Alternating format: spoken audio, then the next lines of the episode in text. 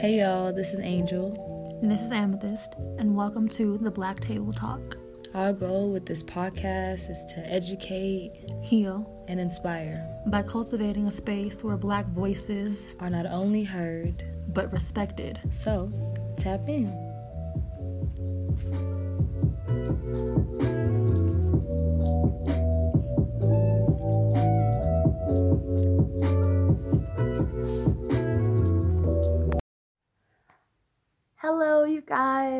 Welcome to our third episode of the Black Table Talk.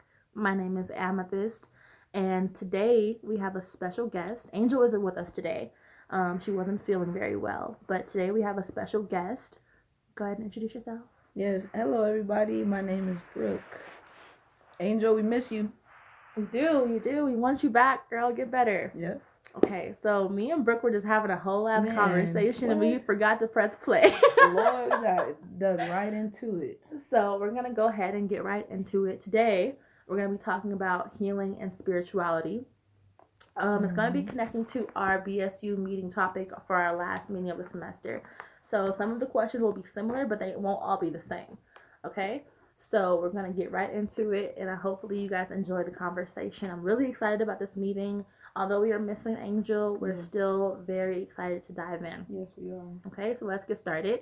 Um, get the first question we have is how do you define healing?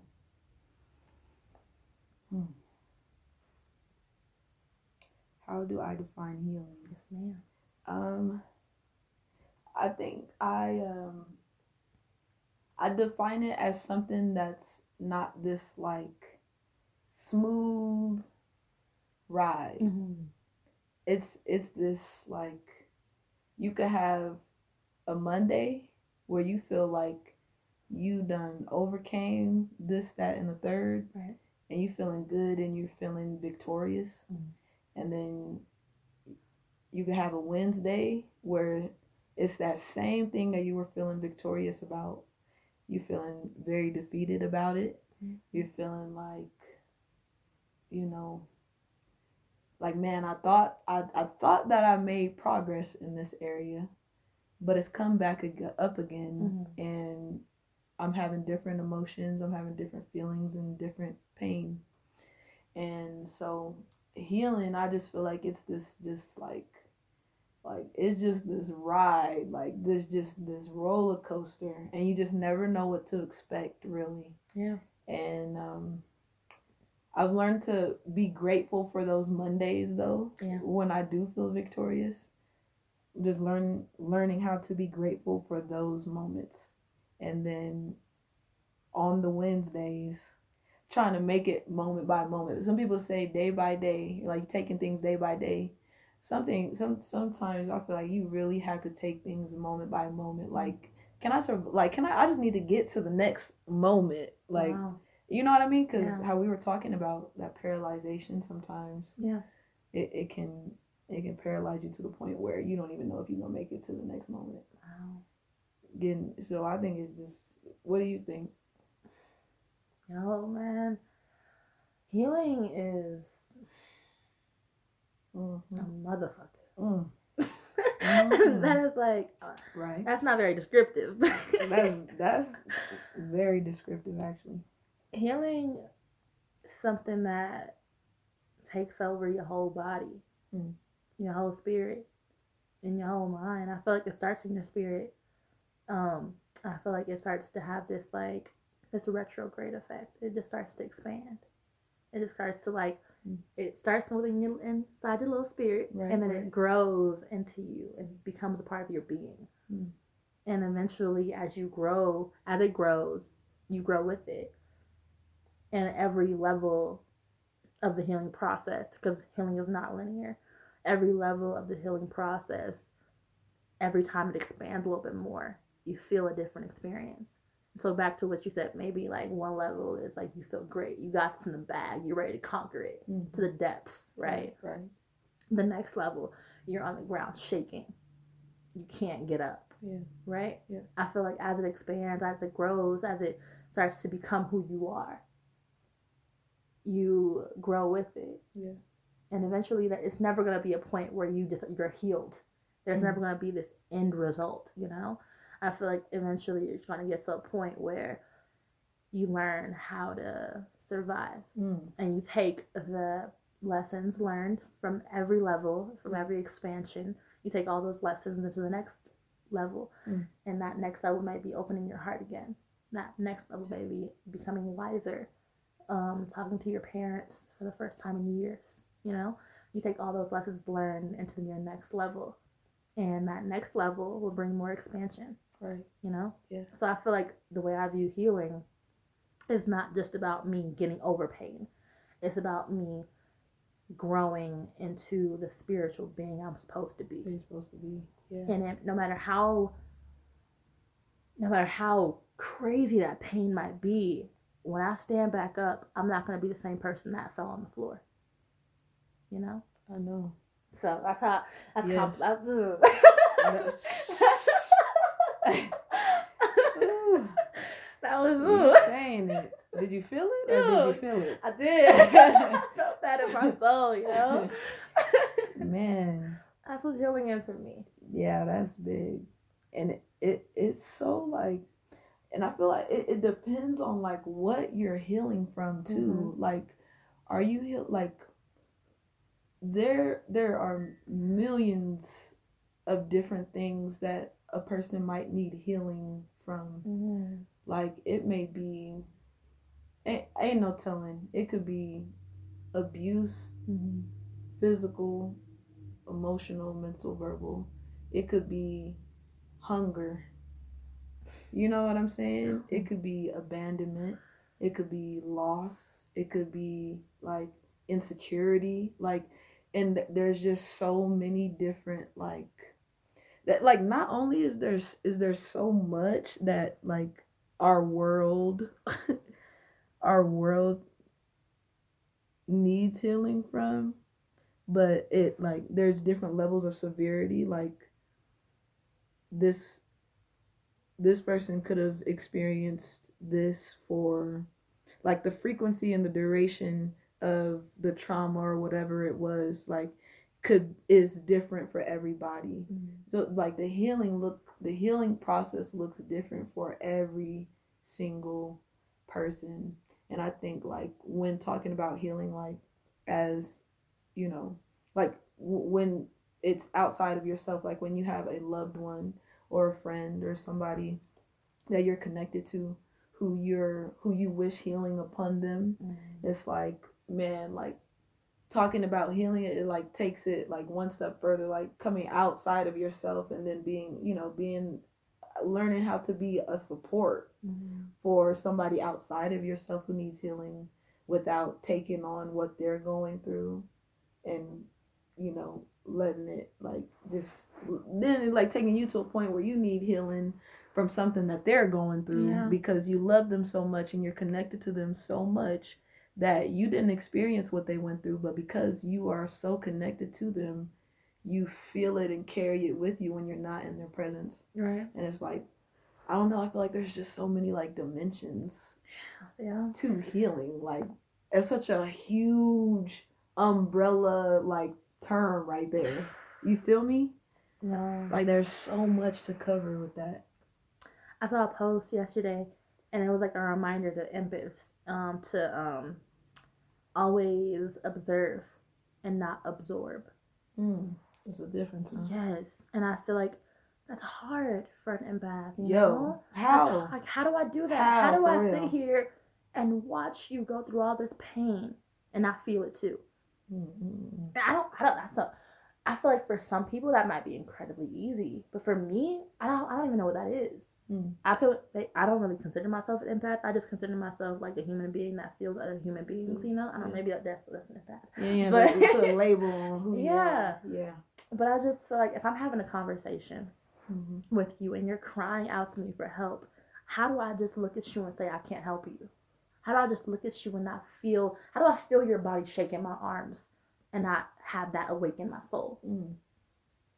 You know, yeah that's a cry for help. yeah, it is And I feel like that's why it's so easy for empaths to be manipulated by people who have negative intentions, but it, like who like serious negative intentions Mhm. and you would never even consider that somebody will come to you that broken and be faking it you know and i feel like that's something that we need to talk about too like Mm. protecting Mm, mm, mm, mm. our protectors Dang. our healers What's the title? That should be the title of this thing. Protecting- Protecting our protectors, yo. yeah man our healers Our healers, yeah. the people have come to like Ooh. offer us tranquility Right. you know Yeah. we need to learn how to um protect them we need to normalize protecting them. Yeah, we do. because i feel like empaths who haven't experienced much of that are easily manipulated. Because if you come with them with a sob story that it seems so genuine yeah, i'm like my heart is aching for you. I- all i want to do is help you. Right. i'm going to help you. It's who i am. Yeah. but how do i know? That's why that's why i always pray. advantage? yes. Mhm. I always pray for a spirit of discernment. Because you never know, Yeah. yo. Yeah. It's like you gotta like. I always, I think I talked about this in the last podcast. Maybe I don't know. To be honest, I just be talking. Shoot, but as we all do. I always ask God for um, the eyes to see, the ears to hear, the mouth I need to like mend or heal. You know, it's like a prayer I have. Like I'm God. Like I don't, I don't want to see the world from me because of me seeing the world from amethyst. I'm Mhm. seeing the world from my pain, Yeah. from my trauma, Yeah. from my hurt, disappointment, anger. That's how I'm seeing the world. God, give me the eyes that you need me to see Yeah. through. Right. Give me the ears I need to listen for what I need to listen for. Mm. Give me the mouth I need to speak what I need to say that you want me to say. Yeah. I want less of me.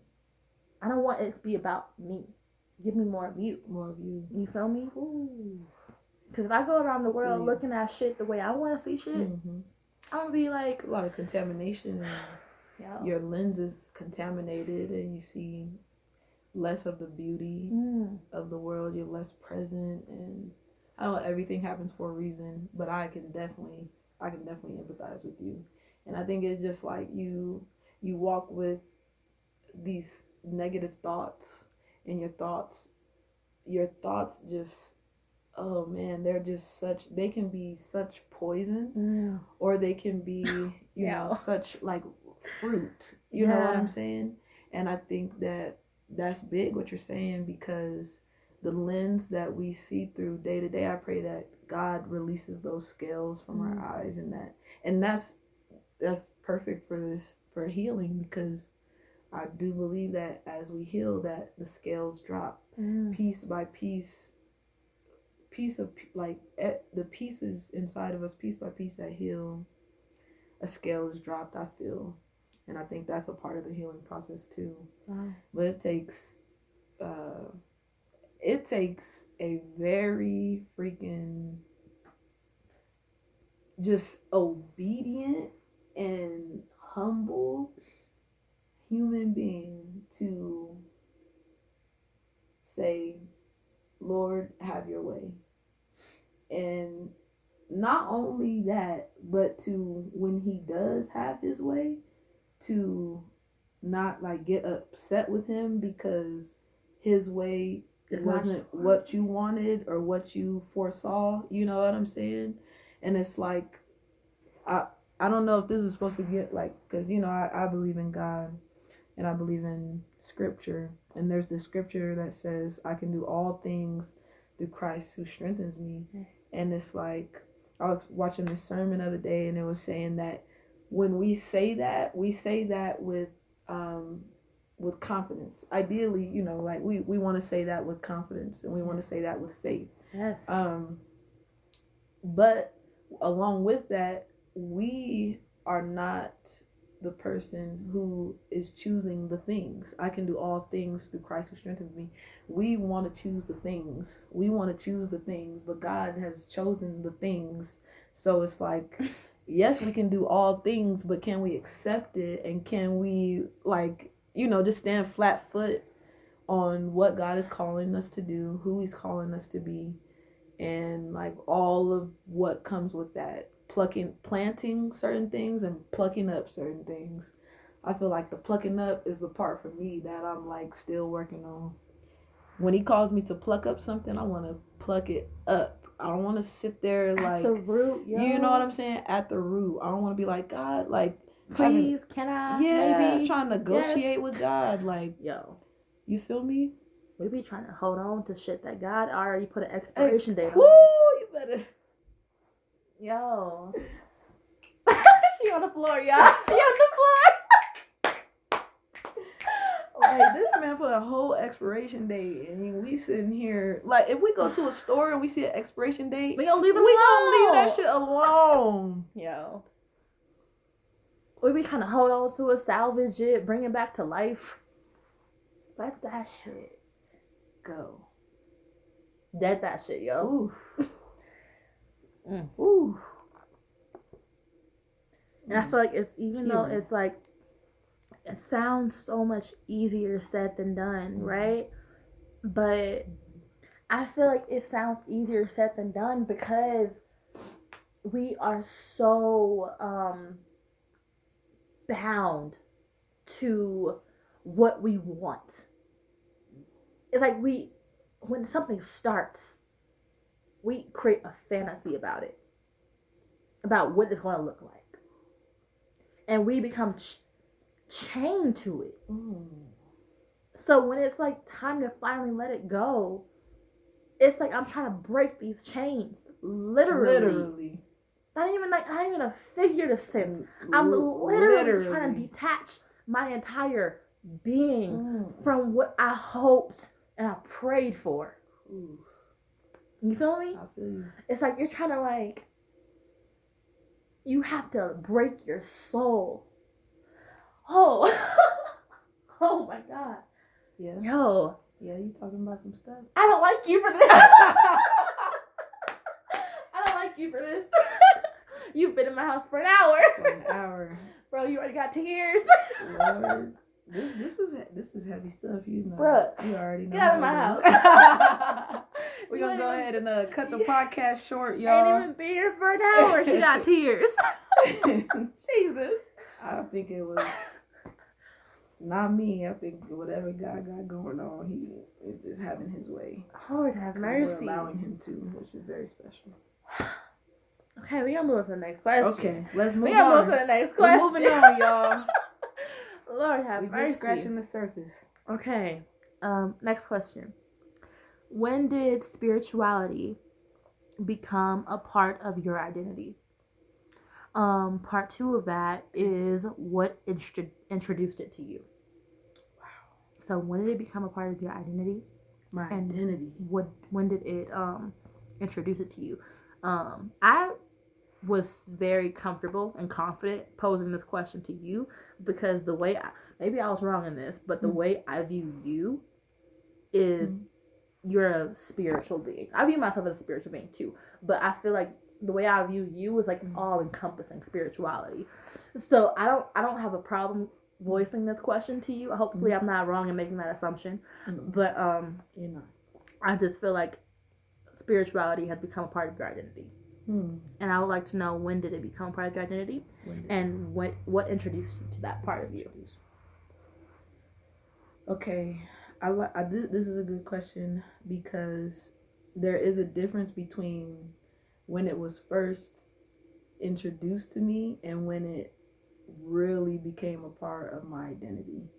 And um so when it was first introduced to me just, you know, as a as a young girl just being next to my grandmother for most of my days this that woman is like she is just like a walking like I don't even know how to explain it. Like at any given moment she is ready to give wisdom, Yeah. to give knowledge.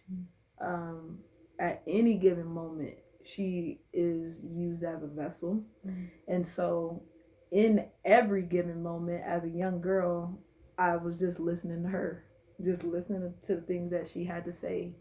Um, cause she always had something to say, like always had something to give. Um, so it being introduced was definitely through, you know, through my grandmother as a young girl. And then it actually really becoming a large part of my identity. There's this scripture again that says train up a child in the way that you know he or she should go and as they get older they won't depart from it Yes. so as a young girl these vow the, the this just like i think this just this faith like this belief was instilled in me.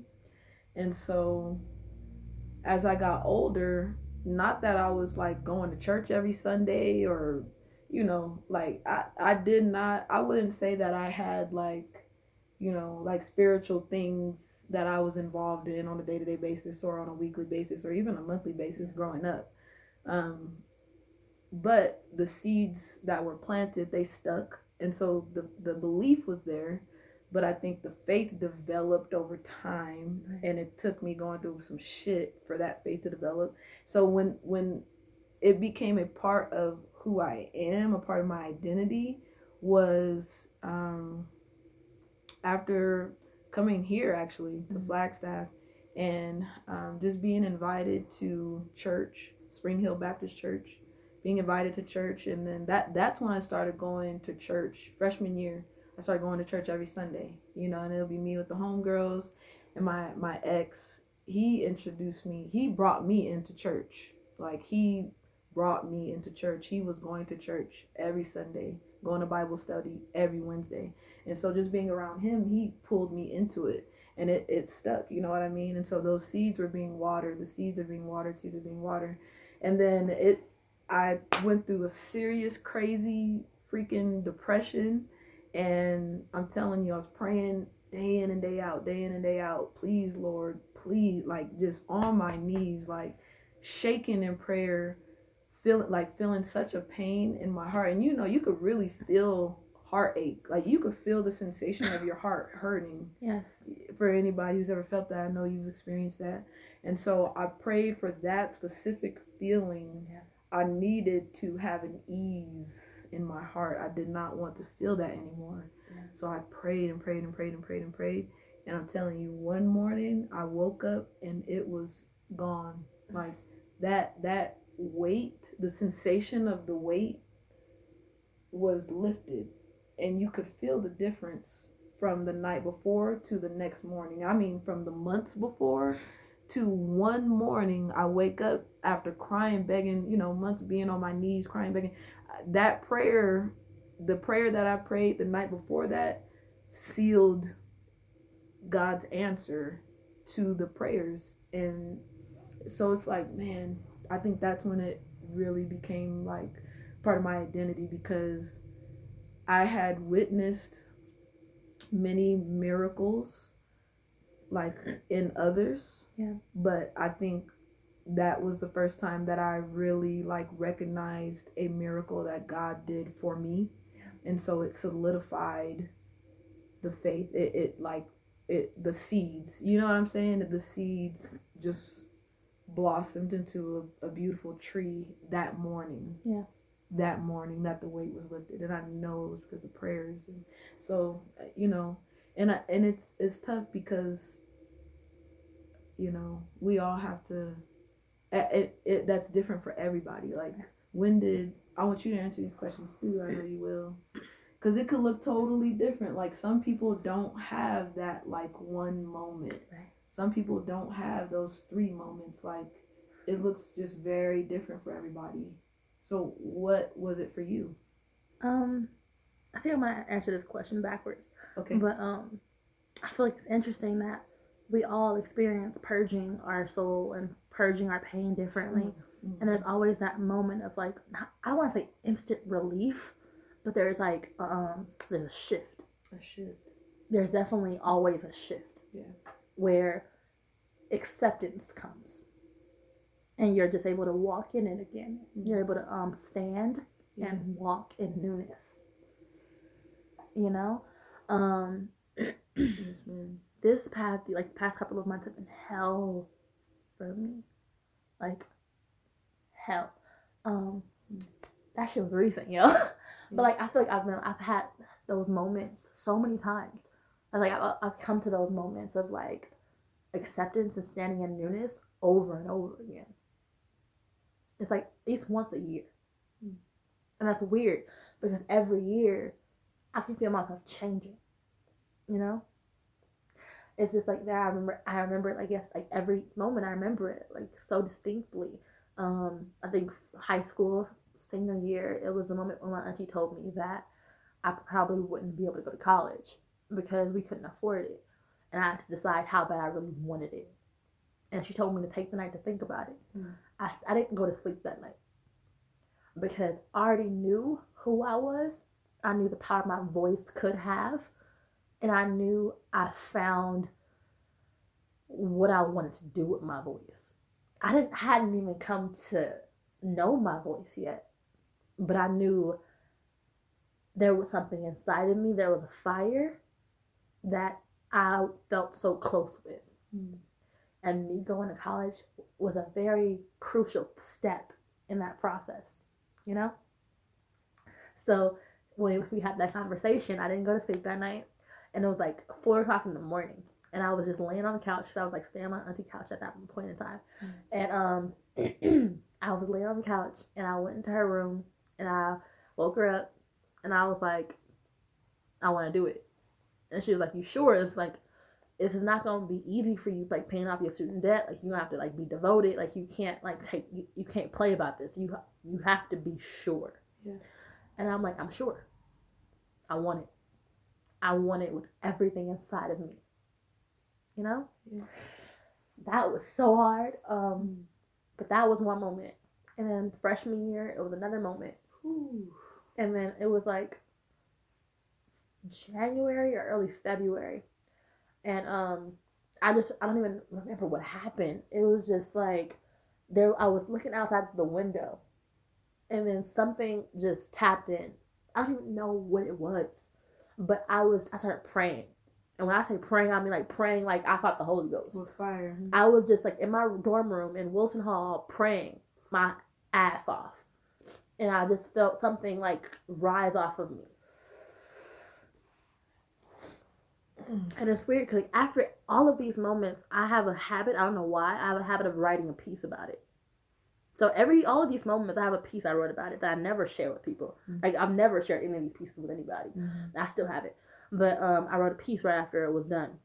And it was like a moment where I was just like paralyzed. All I could do was lift my hands up and release. Nothing else mattered but what I was releasing. I didn't care how loud I was. I didn't care how much I was crying. Mhm. It was just a moment of release. You feel me? Mhm. Um, sophomore year. It was November ish. It was like our December. It was like right after I found out my uncle passed away. And um, my uncle was that was hard because my uncle basically raised me as his daughter because my my dad was never really around because of his addictions, um, and it was like I was losing my dad, and it was really hard. Um, I got an email from the school about like basically like tuition and shit, and like I just kind of like I called my auntie, um, because I've been told me to call her, and she told me everything was fine. She told me I should have called her sooner, but I like to take care of shit myself because I'm independent. Right. I'm independent. Hard-headed. And like after that, I got off the phone with her. I went into my closet. I was I lived in Mountain View. I went into my closet. It was dark because I keep my room, my bedroom, kind of dimmed. um, I, I see. yeah. I see. And nice. I got on the floor. I was kneeling, and I started shaking. My whole body was shaking, and I was just I, said, I was just giving it to him. I was like, "Take it, please, Ooh, take it." that's surrender. Like I can't My God. take it. Mm, mm, mm. I don't know how long I was in that damn closet. right, I right. really don't know. Yeah. It was junior year. You were there. I think you were there. I was at our E board meeting. That moment, that was a shift, yo. Were you at that E board meeting? What? Which one? Where it was like a lot of tension among all of us, and we were all like talk having a, a tough conversation. Yeah, and I, I don't lose my Our meeting, I not not not the our Yeah, our the e-board meeting. e-board.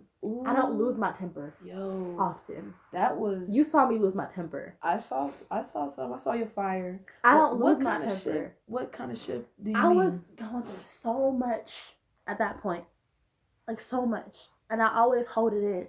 Uh-huh. and then like Alexa was talking to me and everything was piling up and I'm I'm very protective of the people that I love. So on top of everything that was going on with inside of me, the idea of somebody hurting the person that I love sent me over the edge. And it reminded me that I don't lose my temper. I'm a very like I tr- no matter how hard shit gets, I can always come back to myself and find a reason to be calm. Mm. And it was so hard then. Yeah. So it made me realize that something was really wrong. I had no idea what it was. So it reminded it it made me sit the fuck still. I had to be still, yo. I just had to stop and be still and just sit with myself for a long time. I didn't go home for winter break. So I was in my apartment for months. All I did was go to work and I was just alone. I was writing, I was healing, I was just alone healing. Yeah. All of winter break. Senior year. Um it was like a, about a, a month ago. If it was a month ago, a couple of weeks ago. Um and it was following everything that's happened this year. This year has been crazy for Yes, me, for everybody. Yeah. Um, and after everything that's happened this year, um, there was a moment I was just like, I was on my bed and I was in here I was thinking about everything. I started crying and I went out to my balcony and I looked up at the sky and I was like talking to the wind. It was really windy. It was like so much shit going. The clouds were just moving hella fast. Um, and I was just, I started crying. I started like yelling at nobody. I hope my neighbors don't think I'm crazy. I was just yelling. I was crying. I was Yeah. upset. I was asking God to take it. I was surrendering. And I was like, my body got hit with this pain. And it was like, it wasn't like the pain that hurt, but the pain that made you weak.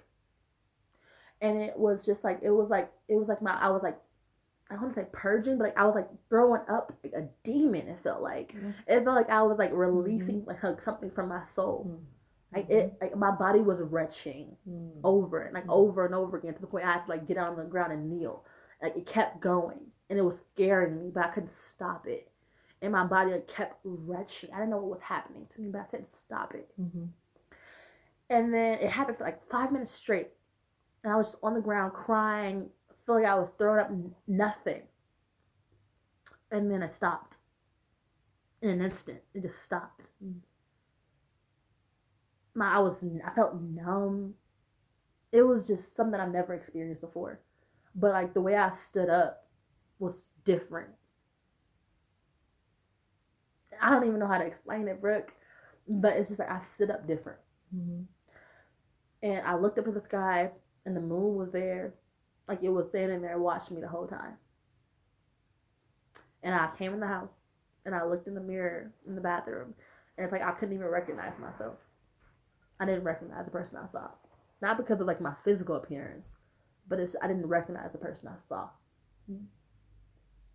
So back to the question at hand. Um I feel like my spiritual identity has is ever evolving.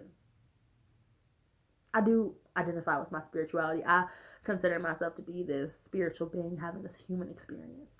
And when I feel like I'm out of balance, I try to remember that. I try to recenter in that. I try to remember that this is not reality. No, This is not reality. not. This is a moment Mm. in my spiritual experience. Yeah. After I leave this moment, God's going to take me to another moment. Yeah, he is. So I have to make Mm. sure that I am Mm-mm-mm. using my spirit, myself, the way I'm supposed to while I'm here. Because I'm only gonna be here for a little bit of time. You know? I know. And as I like as I move,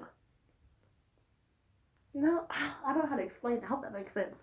But Makes a lot of sense. as I'm I have to realize that I'm evolving here because there's something here that I have to do before he's ready for me to take my next moment. That's the best way I can explain it. I don't like you. I don't like Come you. here. Yeah, man. Oh my god, get out of my house. I'm staying. Ugh, bro. I'm staying. Send you back to Cali, Can't bro. Can't kick me out right now. it's getting too good, Amithyst. Yo. You, you the gotta tears. I see them. I don't like you, yo. Woo!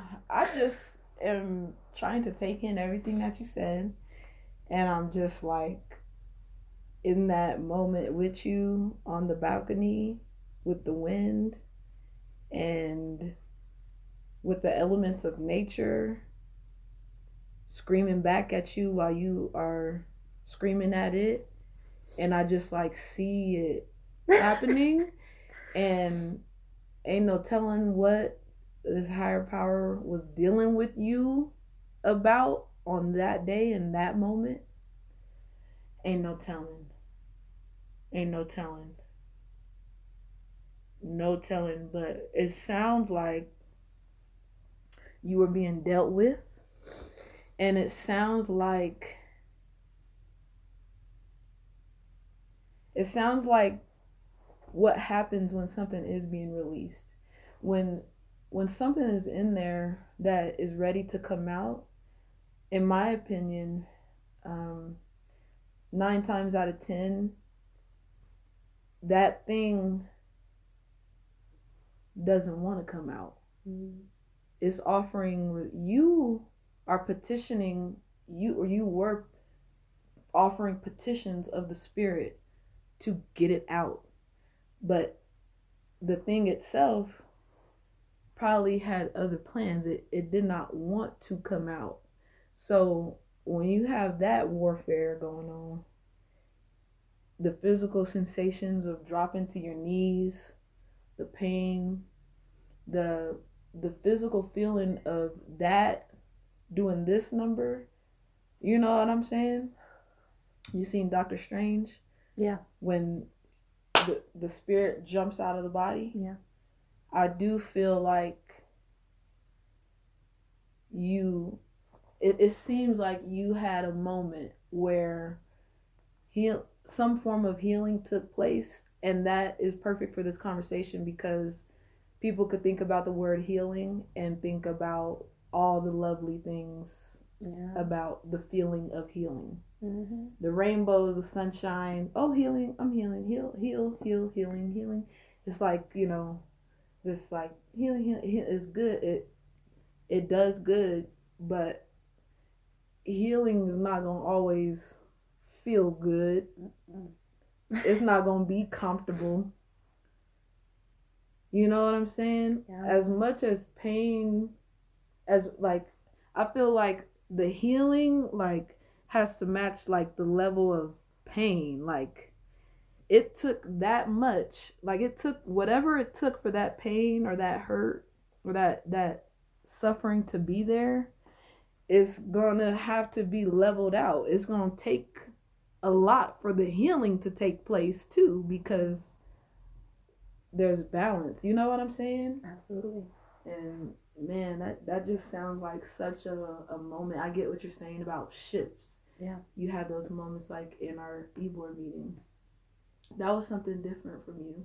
And it's like we all knew that it was in there and it did not come off how you probably think that it did. Mm-hmm. It more so came off as I'm putting my foot down for justice and for like honor. Mm. Like you were protecting the space. Really? Some like some I, like I remember some of the things that you were saying. Like I don't have to say. I don't right remember now. anything I was saying. I- Like for example, one thing that you were saying was um, how far we've come as a people, and how what you were not gonna do was sit back and allow anything that was not worthy to take our impact wow. and take it off balance wow. and take it off track off track you were putting your foot down and you were like look like i got something to say and it was coming from all these different experiences that you had up until that point Mm. but it didn't come off like you know it, it, it if anything it was just like yeah like we glad some, like, i'm glad somebody said it you know what i'm saying like i'm glad somebody said it and said it with such authority. You didn't just say you weren't just speaking empty words. You were speaking with power and you were speaking with authority that commanded and demanded respect. So whatever was trying to attack at that moment, the larger picture of what we were trying to do, Yeah. you never know how God is working for our good. Right. Had you not been enduring, had you not been experiencing the suffering that you did up until that point, you might not have intervened with what was trying to tear apart the unity, right. tear apart the purpose of that group that God called together for a reason. Right. So it's like you never know what God is using. He might have been, ain't no telling. He was using your suffering, like, for that tipping point of a moment. But had you not been through the suffering, you might not have stood up against that attack on the unity of our, what we were doing, the purpose that God had for us. So it's like, it's crazy to think about. You know what I mean? Yeah. It's crazy to think about. You never know what is working for our good, which I believe that, you know, it's easy to say that everything is working for our good. It's like easy to say that. It's hard to say that in the moments where it's damn fucking hurting. You know what I mean? But being able to endure for one, to survive, and then like just picking up on those little moments like you never know had i not just had the shittiest fucking day i might not have had a heart to give like this dude my last five bucks. You know what i'm saying? Just because he's probably having a shittier day. Right. and i'm coming from a shitty day and i got five bucks. So i'm you know what i'm saying? Like you never know the purpose of our of our suffering for real. All what I do know is that it, it's a bitch to get through, but like man, there's a blessing in the storm. Help me sing it. It's crazy, yo. You know what I mean? We was just talking about the wounded healer before we started. We yes we were. Yes we were. That was the second question. Oh okay okay okay. question. Oh my god. Ooh, Jesus. Okay, we're gonna keep going. Okay. It's still recording, sweet. Okay, so our third question is When did the concept of healing begin to change for you? When did it begin to change you? So, when did the concept of healing Mhm. begin to change for you? Hmm. And when did it start to change you? When did the concept of healing begin to change me? Yeah. Like, when did the entire like idea of healing change for you? And when did that change bring a change in you? Hmm. I feel like for the, the first um, question, it's similar to your answer for the previous question that we had, which was that it it's uh, ever changing and it um, I don't know. I feel like just when I get settled, it it changes, Yeah. and that change is not always for bad. That change could be for good, could be for bad, could be for confusing, could be for whatever, whatever gray area. so I, I feel like it's ever changing. And then what's the second part? What's the second question? When did it start to change you? When did it start to change me? Yeah. I feel like I have the same answer for sure. Like it's definitely it's definitely ever changing. Like I'm not the same person that I was in this moment right now as I was when I when you opened the door for me to let me into your house. You know what I'm Wow, saying? Yeah. Like that this is a part of healing. And so I feel like the next mo- the next moment and the moment after that and the moment after that like in whatever moment God allows me to heal, it, it's like I'm gonna be changing in that moment and next you know what I'm saying? Absolutely. It's ever changing. Wow. What you thinking about that? Those questions. Mm. I think the concept of healing changed for me freshman year of college. Because I feel like healing, I never really thought too much about healing before I started to like, and it was like directly after that shift I told you about freshman year after I was released. So much change happened in me after that. Mm. Like this holistic amithyst, she Mm. came about She came- after that. She, she bloomed. After that, after I was like before that, I was like, I was still me. I was like the church girl. I was Yeah. the good girl, the girl that listened to her parents. She, she did what she was told. She was meek. She was humble. She was quiet. Hmm. That was you. That was you, Amithyst. I'm gonna need to see some proof. Yo, I was. I'm. I'm a, I am a bookworm, but like when I say my existence lived in books and in my writing, You mean it, huh? like in my writing, like Yes, you, you I saw. I saw me when I wrote, but I didn't speak. Hmm. I never. I, I wasn't comfortable with my voice yet. I knew after I after this camp I went to in high school after this called the um, California Conference for Equality and Justice, um, I was randomly selected to be in that space, and we went to the social justice camp for a weekend, and it totally changed how I viewed everything. Wow. It's like the rose colored glasses were taken off, and there was no putting them back on. So we went into the mountains, and we came back, and when I got back home, how I viewed my community, the streets I grew up on, totally different. It was like this ever, it was like this this resting fog, just rested on my city. That wasn't there before. So weird, but it was like this, this screen was on it that allowed the outside world to see in, but we couldn't see out. You feel me? Yeah.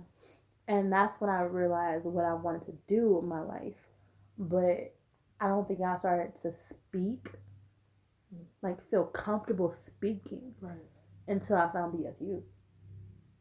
Hmm.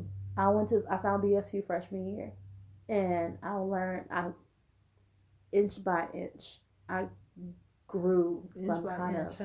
yeah Ooh. trying to like speak a little bit, testing the waters with it, how I felt about it. And it wasn't until like the end of the year when Mike, um, Mike Lyles, Yeah. um, he nominated me for VP. And I was like, Word? Wow. what you talking about, yo? And he was just like, You be speaking. I don't even think you know you be talking about. I'm, I'm just like, I, I be I be sitting in the back. Be chilling. And he be like, I don't know, but every time you speak, you say something We heard but you. you don't speak enough. And I'm just like, Mm. I don't know about that. And it, but Mm. it like it changed my perspective. Hmm. You feel me? I feel you. So I feel like my concept of healing changed for me after freshman year. And it's just like I started I started to heal with my words. And it was like I always wrote. I was out. I've been writing since I was a kid, but I didn't start to speak until I got to college. Like I- my words were always what the distance that I could hear my silence. My words were always like that blank canvas, you know. Mhm. But freshman year it was BSU, and then sophomore year it was Soul Sugar. It was just like one by one, everything was aligning perfectly to where I was like able to become more comfortable with speaking. If you met me when I was like a senior in high school, I w- you would not recognize me. like dead ass. I believe you with everything you're saying. Man, what? Yo, Bro, I'll probably be in the back of some classroom with my hoodie up, reading a fat ass book with my earphones in. what what did like, what did it feel like to find your voice? Holy shit. Um. oh, wow. Mm-mm-mm. I wasn't prepared for that question, yo. That I would love to know. What did it feel like to find my voice? What did it feel like to find your voice? There was so much resistance, so much insecurity. I didn't even know. I think I still sometimes don't think I know. I don't think I be understanding what I say until after I say it. And that's why I strongly believe that it's not me speaking. I I I'm I'm serious as a heart attack because, that. bro, I don't be remembering half the shit I say after I say What it. you said? I remember Juneteenth. I went home, and because my cousin wanted me to speak at our block party that I planned for them, like I gave them the idea, and they ran with it. so it wasn't my idea. It wasn't me. Oh, But um, they always say I planned. I did not plan that shit. But anyways, but he Uh-huh. wanted me to speak, Mm. and I was up there for a good five minutes. I recall thirteen seconds. Something took over. I don't know what I was talking about. But all I remember is I closed out my little speech with how we close out BSU meetings. You did. I did. You said one community, one voice. My whole block had they Oh, fists in the ah, air, yo. yo, my whole block. Oh, they were the right, right fist in the air. They did. Oh. If I didn't, I waited at least 30 seconds until I saw everybody had their fists in the air. And I was just like, if you, if I, if I, you were in my line of sight, I need to see your fists in the air. the air. because you've experienced something in this community that nobody else can speak for, but everybody else has experienced as well. So I need your fist in the air, whether you blue, brown, black, white, Whatever. Green. put it up. Yeah, Wow. and that's why I feel like it's not me. Right. Cause I mean, people be talking about, damn, like that BSU meeting was fire. It like you spoke to me. I'm just like, I did, I did. What I say. My bad. oh shit. You don't be remembering what you say. Not like, at all, yo. Yo. and I, I Mm. think recently I Mhm. was just like, damn, that's me. I was Mm. I was talk I was sitting here with Alexa, and um we was having a conversation like we always do about like multidimensional realms and shit, Yeah. like all types shit. intergalactical space travel.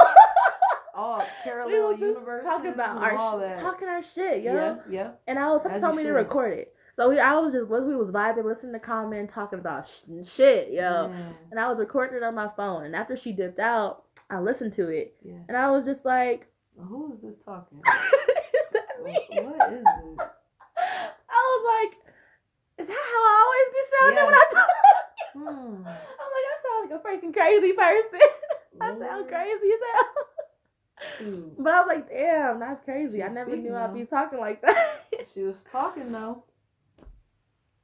The I I always like it's just man. I just feel like that's just such a testimony. really? It's such a testimony because it's it's from it's just silence to your voice, and it's like, man, if anybody anybody who's listening who knows amithyst Ah. Knows the power and authority and i love that word authority for you because that's really what i feel like you're not like saying stuff and then adding a question mark at the end. You're not like shakable Mm. on what you believe. You're very like firm. You're planted like a tree. You're very like you know. And i understand that you're always ever evolving but what you know you know that you know that you know that you know Mm. and I admire that because some people have a question mark at the end of what they say. Right. And it's like,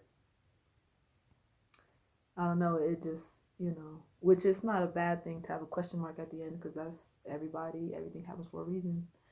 But it's just amazing to me. I have a friend like that, uh, my friend Janae Mm-hmm. she kind of had you know been through the same from more silenced listening searching seeking Right. and then when the moment came for her to speak and to like lift up her voice for real it's like yo like you can't believe that this person ever like with all that they have inside of them Yeah. it's tough to imagine a senior in high school amithyst or a senior in high school Janae or whoever it is that you might you know one might be connected to that they can relate that with but man yeah that's just, I don't know. Bro, That's some man. serious stuff I was thinking about this earlier, but I kind of slipped my mind. I want to bring it back to that. That's before we move on to our next question. okay I feel like Flagstaff. hmm yeah Yeah. it it is definitely it has been like the orchestrator Yes. for a lot. Yes. I think God has used this city like he uses many things as an instrument to bring together who needs to be together. Yes. Whether that moment was just for 5 minutes, whether that moment was for 30 minutes, whether you know what I'm saying, you met somebody, you had one interaction with Yeah. them and that interaction whatever you- both parties took from that interaction is meant for something great Yeah. something you know very important. And it's like yo like i feel like in flagstaff like i feel like i've seen angels out here. Like i feel like i've like had conversations that have changed my life here in flagstaff. I've had experiences that have changed my life here in flagstaff. And it's like it god is using this space for something very divine Which is- makes me feel like Mhm. what did it used to be? Pre-colonization, Hmm. pre my great migration. Mm-hmm. What was what what was this ground? this was native land Yeah, right indigenous land what happened here? Yeah. Something huh? happened here Mm. before shit turned to ass. Hmm. Before everybody moved in and Yeah. claimed it for their own. Right. There was something that there was something that happened here. And you could feel it, I believe that. you know? You can. And I, I remember um freshman sophomore year. It was I think it was the start of Soul Sugar. I think that was sophomore year, not junior year. But One of um we were at one of the um open mics and you and Kobe were talking about something that will always stick with me. Um y'all were talking about holy ground. Mm. And I don't know why, but I remember it like it was yesterday because it really struck me. And y'all were talking about how um holy we always talk about our holy ground is where the temple is Hmm. but it's not just the temple that makes it holy ground Mhm. and y'all was talking about how out before every meeting y'all pray over the space and that's when we started to pray over bsu meetings and it was just like it touched me because it's just like holy ground is goes farther than the temple i feel like the temple is the center Yeah, yeah, yeah. but it It expands expands, Yeah. Mm-hmm. Mm-hmm. Yes, it does. I feel like I've met so many people in the city that weren't supposed to be here, Hmm. that ended up here by accident. But ooh, yo. Can you to relate? I'm here by accident, yo. I was not supposed to be here. Yo. I didn't know what the fuck an NAU was Oh, who you telling? until I Flagstaff? Like what, what is that? like, what is a flagstaff, yo? Yo. I was supposed to be in Sacramento. So I've met so many people that ended up in Flagstaff by, By accident. accident. Accident. Yo, Right. So I just feel like there's Yo. something holy about this ground. I think so about this. That Thank you, God, for the confirmation. that like got clouded with all the bloodshed, Hmm. all the erasion, everybody coming, claiming, Yeah. hurting, Yeah. moving on, Mm-hmm. planting new seeds, something trying to diminish it. Hmm. But you don't it's like an instant connection that happened here. Ooh, I'm feeling you right now. And I feel like people that leave, I'm feeling you. maybe you're not supposed to stay. Because every person that stayed, they planted a seed that will never leave this place. Whether that be with Ladies of Truth, Soul Sugar, BSU, friends, family. Tiny impacts Hmm. of light. Woo. Damn, you saying some shit. Yo, I just feel like this shit was preordained, my nigga. My nigga, this shit was preordained before we were even formed in the womb type. like this the space me and my best friend she was here a couple weeks ago and i like to like i like to um sometimes just explore and see where my feet take me right And I took her to the spot that I'd be going to on South Campus. It's like in the middle of the fucking woods. And um I told her to put her hand down on top of a, um, a tree that was cut down. You know, like when a tree is it's only the stump left. stuff, yeah. Like put your hands there and close your eyes and just feel it. Mm. And feel its heartbeat. Right. I feel like there's the heart is still there. Mm. I feel like when something is when the blood has been soaked into the soil, you can't dig that up. You can't replace it. And you can't you can't speak over it. Mm. You gotta just be quiet and listen. Woo. I like that. You feel me, I yo? feel you on that. So that was that was on my spirit I earlier. feel you on That that. was true. Yo. Yo. him, yeah. Yep. Okay, next question. Next question. Um, what influence has spiritual guides had on your life or your healing journey? And how do you listen for them? Mm.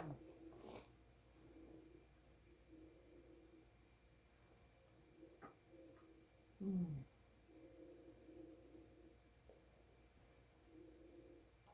Well, I feel like um I feel like my spiritual guides are actively petitioning on my behalf Mm. And I think that um, I don't know, like like for example, my dad. Since he's passed away, I feel like everything that he instilled in me growing up, I feel like some things were activated the moment that he instilled them, but others were not activated until he passed away. And so when he passed, um, it, it feels like he's just like, I just like take on his, like, what, like, what would he do? What would he say in this situation? What like I can hear him saying, okay, I can hear him like for real. Mm. I can hear him like, okay, you're in a, a situation right now where you can either get like this is you can get dumb, irritated, frustrated right now, and you could go through those emotions, or you can just take a step back and you can gather some perspective about what this moment is about right now. Right. And it's just like I feel like the s- spirit guides are those who have come before us, those who have moved on, Mm. and those who um, are just actively like on the battlefield for us in the spiritual realm. Yeah. And to to hear them, I just have to. It, it just depends. Like I could be crying my heart out, screaming, and I could hear something, or I could be very silent and still um, with a closed mouth and hear. So I guess it just depends on like what's going on in that moment. Yeah. You know what I'm saying? It really just depends on what's going on in that moment. But it could be, you know, I could see like his football jersey. I could see like something that reminds me of him. Like at the perfect moment, I turn and I see a 36.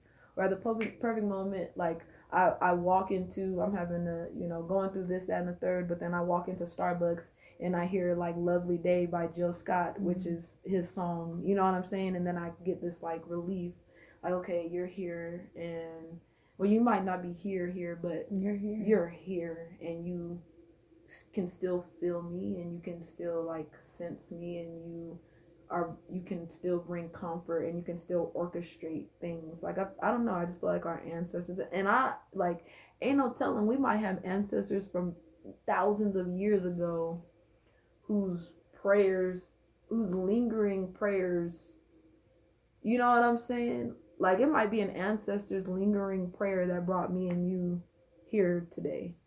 Please let uh, generations to come after me um, come into spaces with people that they need to come um, in contact with.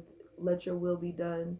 Touch my great, great, great, great, great, great dan- granddaughter that I haven't met yet, but I know that she will exist one day. And Lord, I pray that you might touch her life and put her in the presence of an angel and give her the experience that she needs to be who you called her to be. And, and it's like, and you know, it could have been ancestors praying mm-hmm. that prayer, and this could be the fruition mm-hmm. of that. You know, so I don't know. That's such a great question. It's such a great question. Do you feel your spirit guides navigating you and ordering your steps and like what is that experience like with your with spirit guides? And what are they to you? Wow. Um, was not prepared for this question, even though I fucking wrote it. Right, I was not right. prepared. It's a good good question. Wow. Um, Good question. what are they to me? Yeah, what what are they?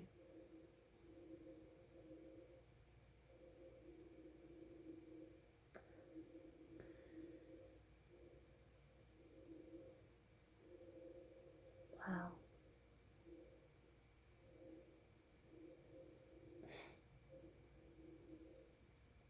I don't say they're my keepers. Hmm. Out um whew.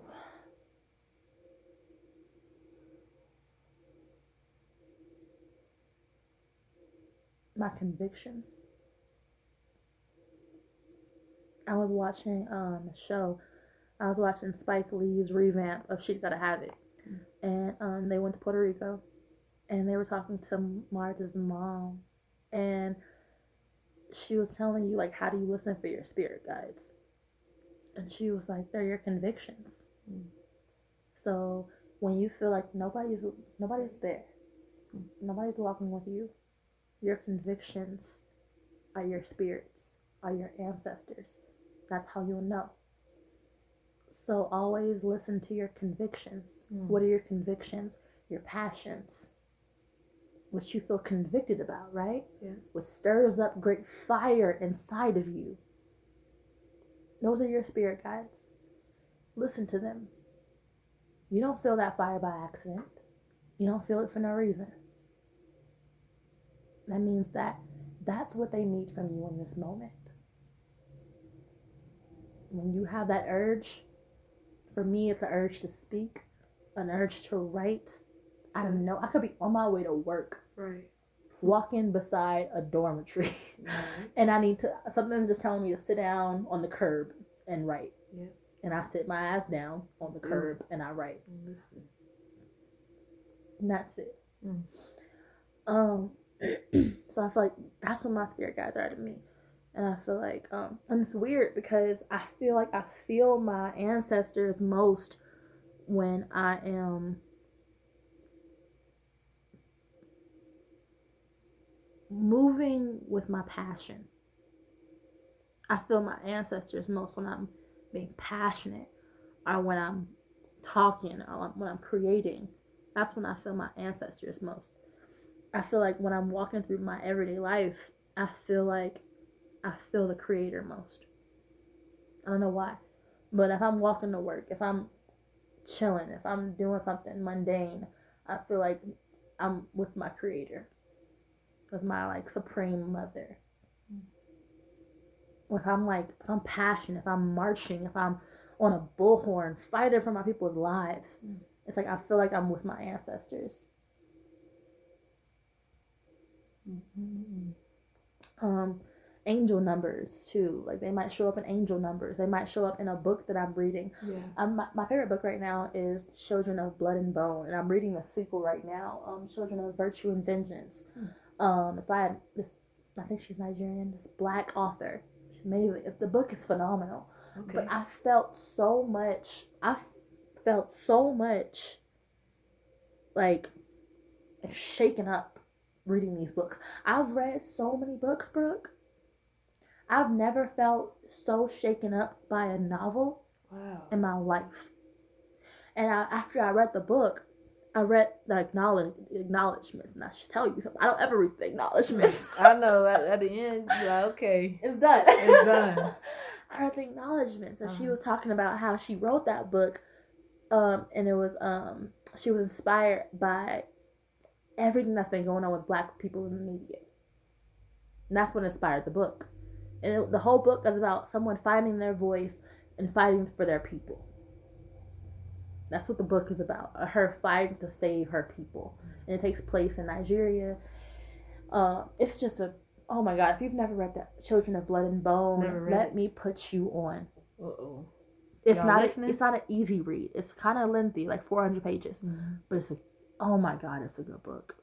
Everybody take this time out right now to uh note take the, the title of the book. What is it called again? Children of Blood and Bone. And who's it by? Ooh. if I could pronounce her name, I don't Okay. want to butcher it. Um,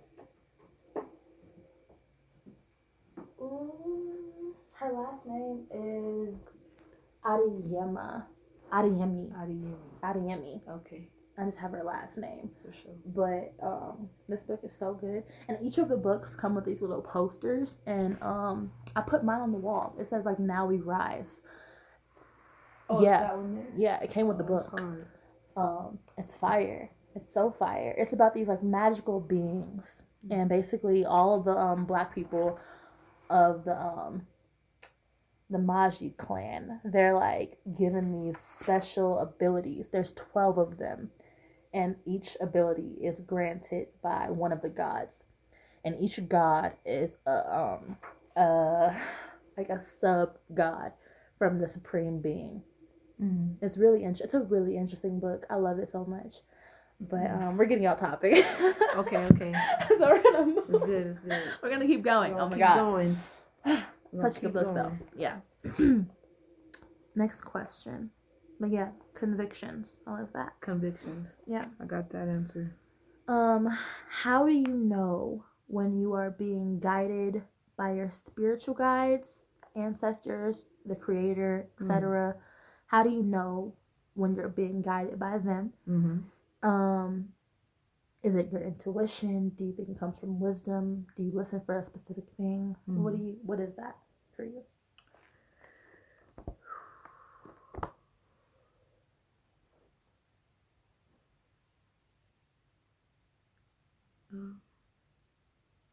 Let's see. I know when it, it is this like this feeling that I get. Um it is kind of like a fire, Mm-hmm. you know? Um like a fire sensation and it is like a conviction for sure. Um but I think I know when it just like lines up with what I know to be good for me.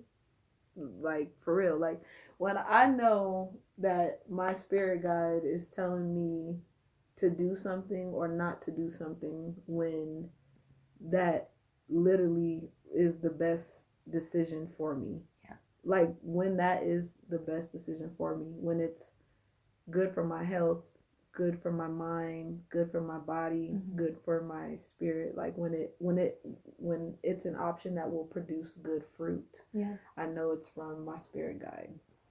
But I do wonder sometimes though, like because everything happens for a reason, I do wonder in the moments where I've made mistakes Mm-hmm. and where I've made decisions that I've not been proud of, I do wonder if that was my spirit guide still. Mm-hmm. You and it gets tricky there because like I don't know. I think I'm working every day to to discern between what is my spirit guide, what is myself, and what is something that is Yeah. What was it do? right. Right. Exactly. So I think I'm working every day to try to discern between Mhm. those Wow. every single day. But I would say overall, I think it's when that when what whatever is being spoken to me, when having those things spoken to me when I feel that they will produce good fruit. Right. Does that answer? Yeah. I, Okay. also, okay. So in that, huh. when you feel like you're in these dark pits, Yeah. when you're like in some of your darkest of moments, Mm-hmm. and you hear that voice of reason, Mm-hmm. because it's always there. Right. I believe it's always there. Yes. Do you grasp it Mm-hmm. always, or do you recognize it when it shows up, Mm-hmm. or do you just kind of push it aside and be like, I need to be in this Yeah. right now? I always recognize it. Mhm. I do not always accept it and Mm. go with it. Right. And then I have to suffer the consequences Yes. of not doing so. I agree. You feel me? I agree. I feel like I always hear it. You always I always hear it because like we're evolving, so the knowledge is there. it's there. It's coming at us. rapidly. So when we get back into those moments, I feel like I always hear the voice telling me like, okay, that's that's a picture you're creating. It's not reality. Mm. Step away from it. That's just something that you're creating. It's right in front of your face. Step back. If something, I was at, um, I was like in counseling for a while, and one thing that she told me before, um, when I was feeling everything so, I was feeling everything so strongly, everything good, bad, everything was. I was feeling so intensely, and she was like, "That's because you're seeing everybody back at home. I want you to do it with me. Um, take your right hand and put it directly in front of your eyes, like cl- really close to your face." And she was like, "Everything that you're experiencing, you're seeing it from this close." Mm. She said, "Take it away a little bit. Take a step back. So pull it away from your face. It's not as blurry anymore." Right. you see it clearly for what it is. You can see it from different dimensions, different areas, different angles. That's reality. And sometimes that might not even be reality because we're still seeing it from a biased lens. So she was just like, take it away for a little bit, you know? yeah. But I feel like, yeah. That's good. That's a good exercise. So it's just like when we have everything so close, yeah. we even hear it. We hear the voice like, So relax. It's too close. It's too close. suffocating. let go of it, release, surrender it a little bit, you know? Gather some reason. But sometimes we don't want to, We right? don't. Sometimes we're comfort we're comfortable in our discomfort. That's what we were talking about Yeah. when we first got started. Yeah. It is getting comfortable. I've I've heard this phrase before. It's like we are so comfortable in our trauma that we begin to form an identity around it. Whew. And then when it's time to step go. outside of it and let go, it's very scary to do that because many people do do not know who they are outside of their suffering and their trauma. And to accept the voice of reason that comes means to step outside of that identity. Mhm. And that's very scary. Yeah. That's a scary thing. It's like you're creating a new identity. A new identity. You're creating a new version of A yourself. version of yourself. And I was talking about that. I think we spoke about this a couple times last year, or before last. Um, I was talking about how you are like, especially when you grow up in an impoverished neighborhood, you're constantly in survival mode. You have to get out of that survival mode, right? You have to learn how to like just live, not exist, not survive, but to Mm, live. Live. And when you are like, when you grow up in that that that environment, Mm-hmm. it's like your body is constantly on alert. Mm. and that's something that my counselor my counselor talked to me about too she was telling me like you're like surviving still. You've been here for three years. You've been away from home for three years. You still hustling. And i'm just like um, uh, that's what i do. That's what i do. Right. yo like it's what i do. I just i, you I, do, I do my shit. Right. but she was like you're not what about you? Hmm. so you're you're taking care of this. You're taking care of that. You got this. You got that. You want to make sure everybody all your friends are good everybody has peace but you have none Mm-mm-mm. so she was just like bro you got to get out of that survival mode Mm. because you created your identity around surviving, Surviving. me leaving where I was raised, I'm from Watts. Me leaving that neighborhood was a matter of me surviving. But it was always a known thing that I would have to come back one day. The first lady at my church always told me, Don't forget about us. you going to do well. I have no doubt about that. Yeah. But you going to have to come back Mm. because we going to need you. Mm. And I, when she always said that, I used to roll my eyes in my head. I'm just like, please don't make me come back to this hellhole. I don't want to come back. Like, why are you telling me to come back here? Mm. Like, Sister Cook, I don't want to. I don't want to come back. Once I get out, let me stay out. True. I never understood the severity of what she was saying. Why? I was like, why do I need to come back? If I could make it to college, that's my meal ticket. Mm. I'm good. yeah. Why is she telling me to come back? Never could you foresee that you might be coming back with A a, a different set of armor on now, with some different tools in the box, a few different weapons in the arsenal. Mm. You might be stepping back into your wilderness new and coming back with purpose. Just something different that you've been equipped with going back. a new identity. A new identity. And we are so afraid to take on that new identity, yo. Even though we might already be walking in it, Mm. Actively walking in it. but we don't want to claim it. Ooh.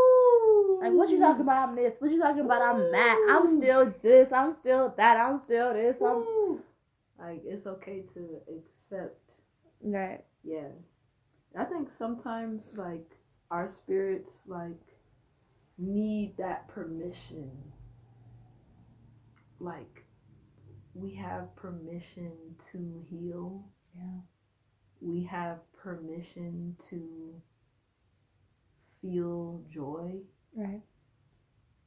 we have permission like to get comfortable in that i mean uh, there there's this phrase like don't get what is it don't um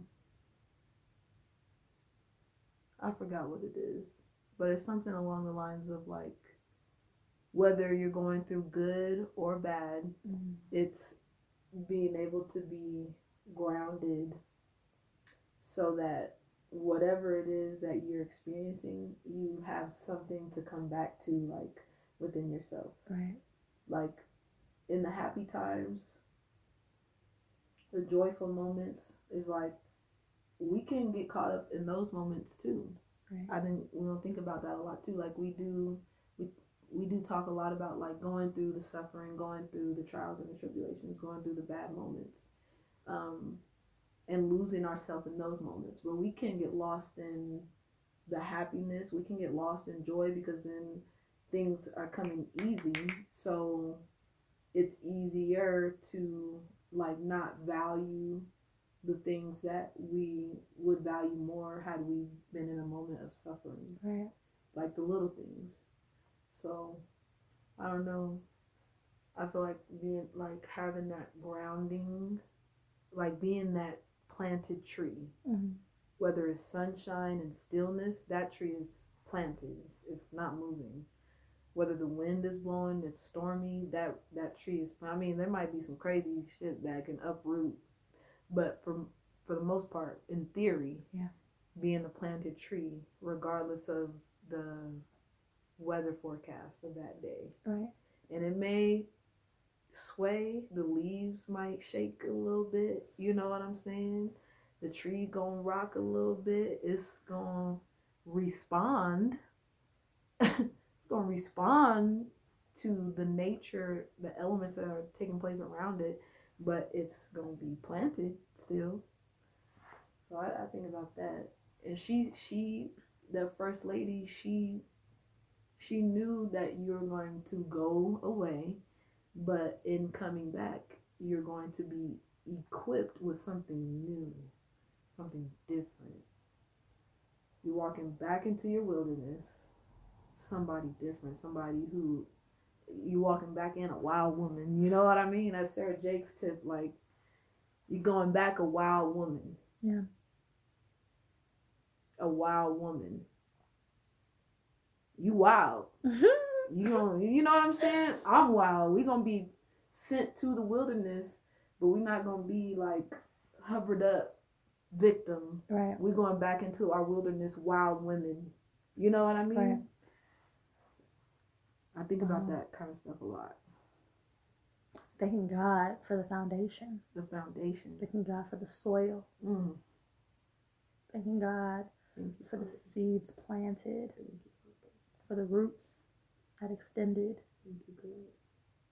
for the nourishment that seeps in. Mm. Thank you for it. 'Cause no matter what happens, even if the tree is cut down, Mm. even if the core starts to rot, Yeah. the soil will keep. And the foundation will keep. Oof, Lord have mercy.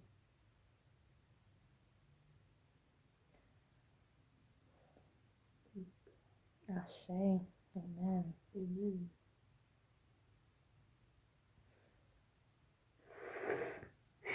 Brooke, I want to say thank you. You are such an inspiration to me. You obviously always have been. Girl. Since I like met you, you've like always been an inspiration to me. This is an honor. Oh my god. You inspire me so much. Honestly, I could be even going through like my hardest times. I can see a picture of yours on Instagram. Mm. I'm like, I'm just like, Yo, God is good. Brooke wouldn't even be tripping about this. she would just like let that shit go. Okay. It was just like Hmm. we have so many guys. I feel like yes, we have our spiritual guys, but I feel like our spiritual guys live inside of people. Man, you damn near. I feel like man. And I feel like you are one of mine. Hmm. With the deepest sincerity, I say that. I remember BS2E board. I think we did. Ari was pressed about us bonding. Right. Pressed. I remember. and we did this. We did this bag thing. Yeah, where we yeah. wrote each other Oh, that was notes, really, and it was anonymous, that but it was weird. cool. But I knew exactly which one you said. You which one was you? I knew exactly which one was you. You knew, huh? Yes, and that shit touched me, yo. Hmm. And I, I remember that year I put them on my wall, and like what they're my like they're just in the shoebox now that I go to sometimes, and like yours always helps me.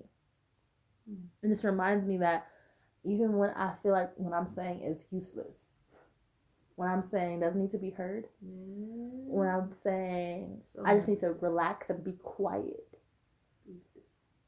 I'm just like people hear me. We do. when I speak, I'm heard. And I feel like I wasn't able to grasp that. But you helped me realize that. It was just something that, like it was very small. But like your words just was able to shake something in me. I was just like, okay, okay. And it, it kind of like made me uncomfortable when I first read it. I was just, did. I was just like, cause you were just like what you said on the note. You were just like, I see you, and I'm just like, ugh. you see me? I don't want to be seen. I don't want to be. I, I think, I'm pretty sure that was your note. Um, but I'm just like I'm so good at hiding. no, don't don't look at me. Hmm. I'm so good at being quiet. I'm so Mm, good at mm, mm. hiding myself and hiding what I feel. You can try all you want to.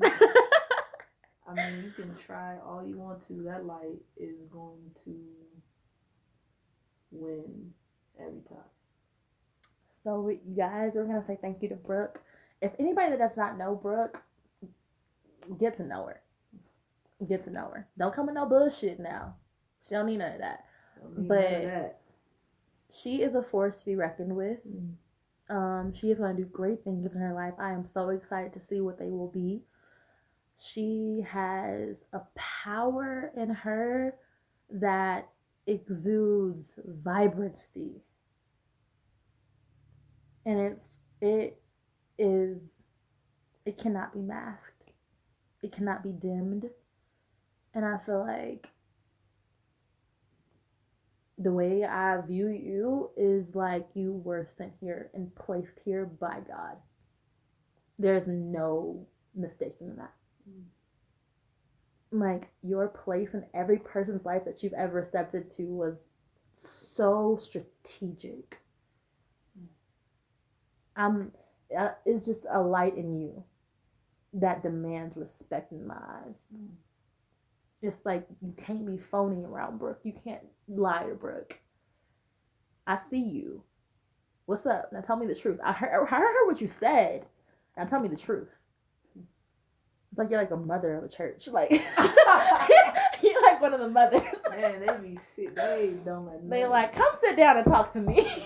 That's how I view you in like a youngin's body.